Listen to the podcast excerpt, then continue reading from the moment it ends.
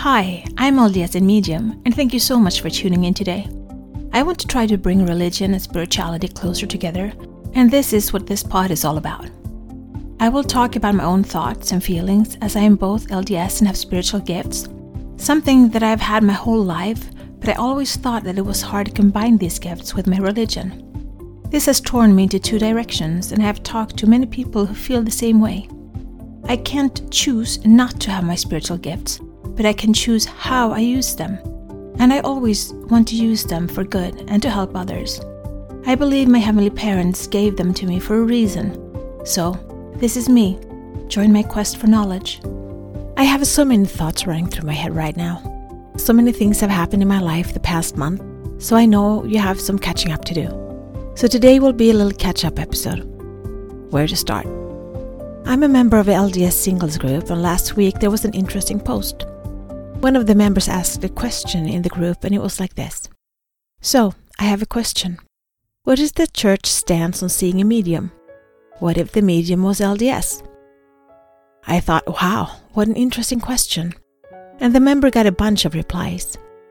I thought the church had progressed some in this area, but I felt really sorry reading some of the posts. Very judgmental and narrow minded. Some just cracked a joke or two. Why not a small or a large? Why a medium? You get the point. Some used it as talking about con artists or fraud persons. And I once again realized why it is so hard going out publicly talking about this. There were scriptures and passages from the handbook quoted as a reply, and I was sitting there reading it all and thinking to myself, I am a member of the Church of Jesus Christ. I have been so my entire life.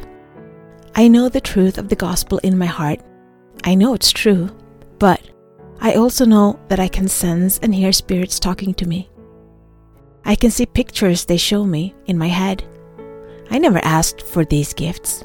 I just have them in me. I can't unhave them, or I probably could go through life shutting it out.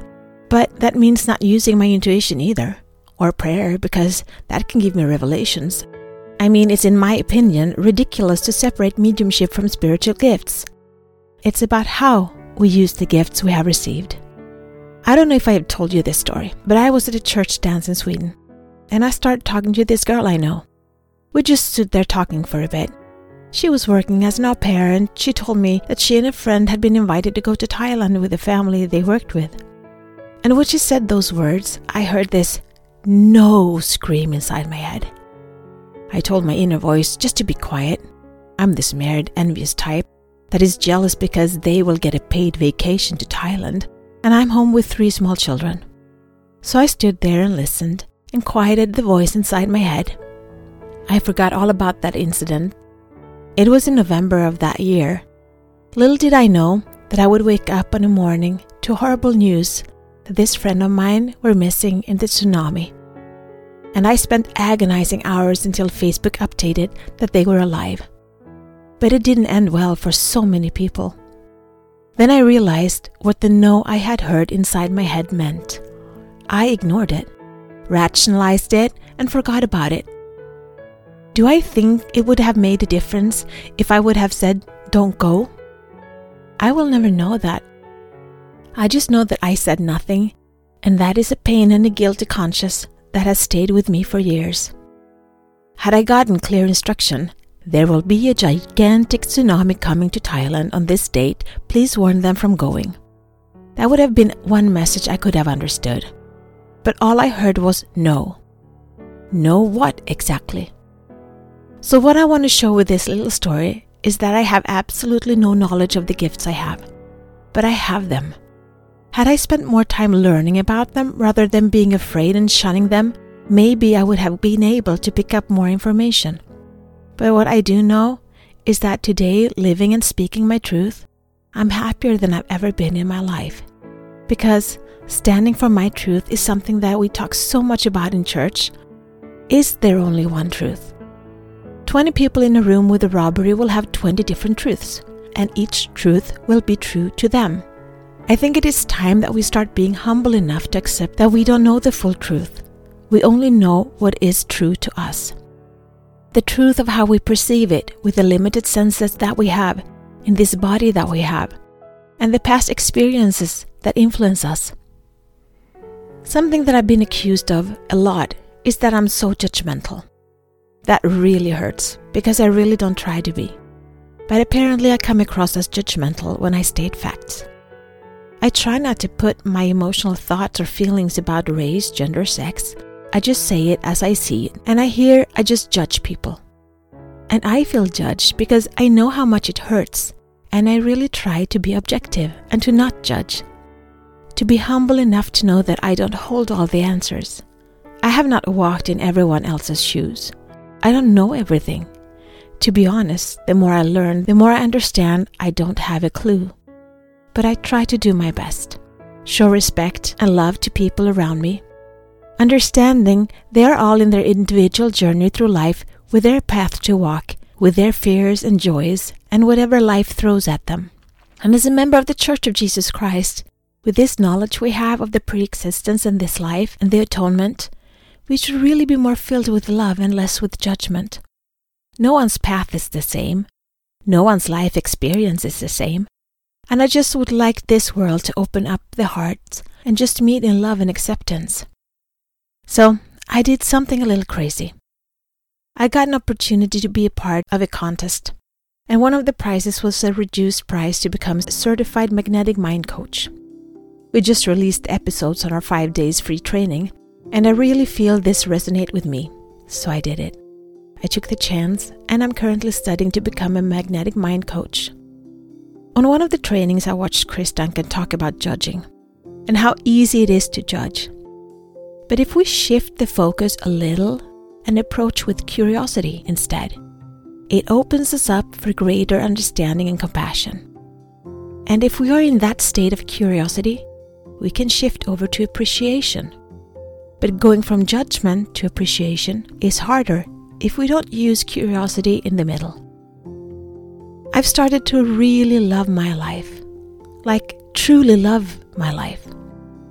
Starting with this training keeps me focused on all that I have in my life right now and to be grateful for every step that has led me to where I am today.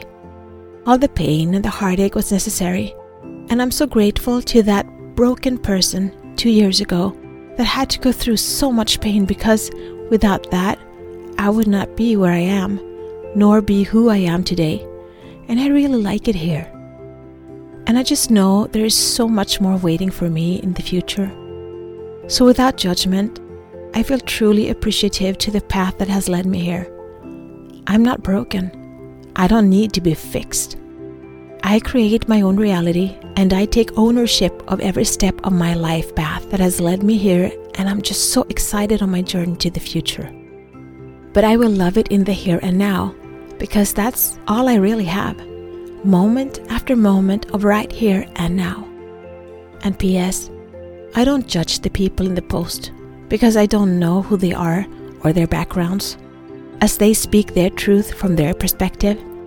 But it makes me sad that people judge me and tell me that my gifts are from the wrong source, that they are from the evil and not the good that you can't see spirits or read tarot cards or heal, that I'm going against the church by using my gifts. But you know what? Only God can judge me, and I can feel His love for me. I know that this was not of my choosing, but gifts from Him. I am a daughter of God. I am a divine being with divine gifts, and I want to serve mankind the way I can with what I have. So, Judge me if you want. I really don't care. I only care about my Heavenly Father, Mother, and older brother Jesus Christ, and standing in my truth. Be the light, share the light, spread the light, shine. This is my journey. Thank you so much for keeping me company today. Please download, like, share, and subscribe, and help spread the light and spread the word to expand our community. Let's bring more love, peace, and unity to this world. Take care of yourself and your loved ones. Always be grateful, kind, and loving. Be brave and remember to step out of your comfort zone and smile. If you support us on Patreon, you will get access to our meditations and extra materials so you can download them as MP3. Also, we now have a Facebook group which you can access from our Facebook community. Please answer the questions as you apply to participate It will be a safe haven where we can keep discussing religion and spirituality, our spiritual gifts, and self development. Remember, one person can make a difference, but together we can change the world.